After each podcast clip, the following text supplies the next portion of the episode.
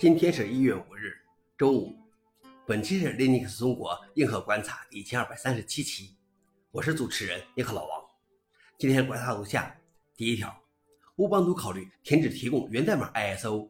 这些 ISO 包含了乌邦图 Linux 所有源代码包，其最初的动机是帮助遵守 GPL 许可证，并确保代码易于访问。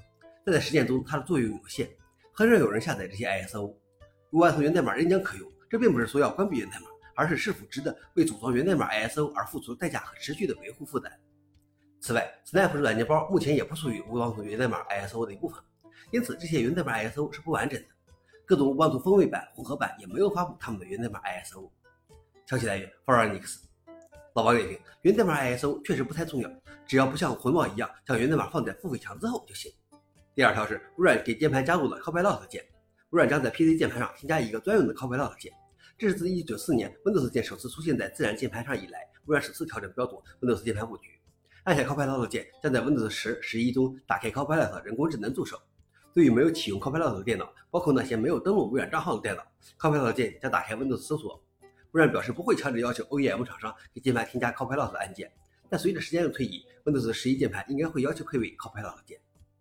消息来源：阿斯泰克尼卡。老王点评：或许还可以将 Windows 改名称 Copilot。最后一条是人工智能辅助生成的错误报告，浪费了开发者的大量时间。CUL 作者最近提出了人工智能生成的安全报告的问题。当这些报告被做得更好看，看起来有道理时，就需要花费更长的时间来研究并最终丢弃它。在 CUL 漏洞雪场计划收到的四百一十五份漏洞报告中，约有百分之六十六的报告是无效的。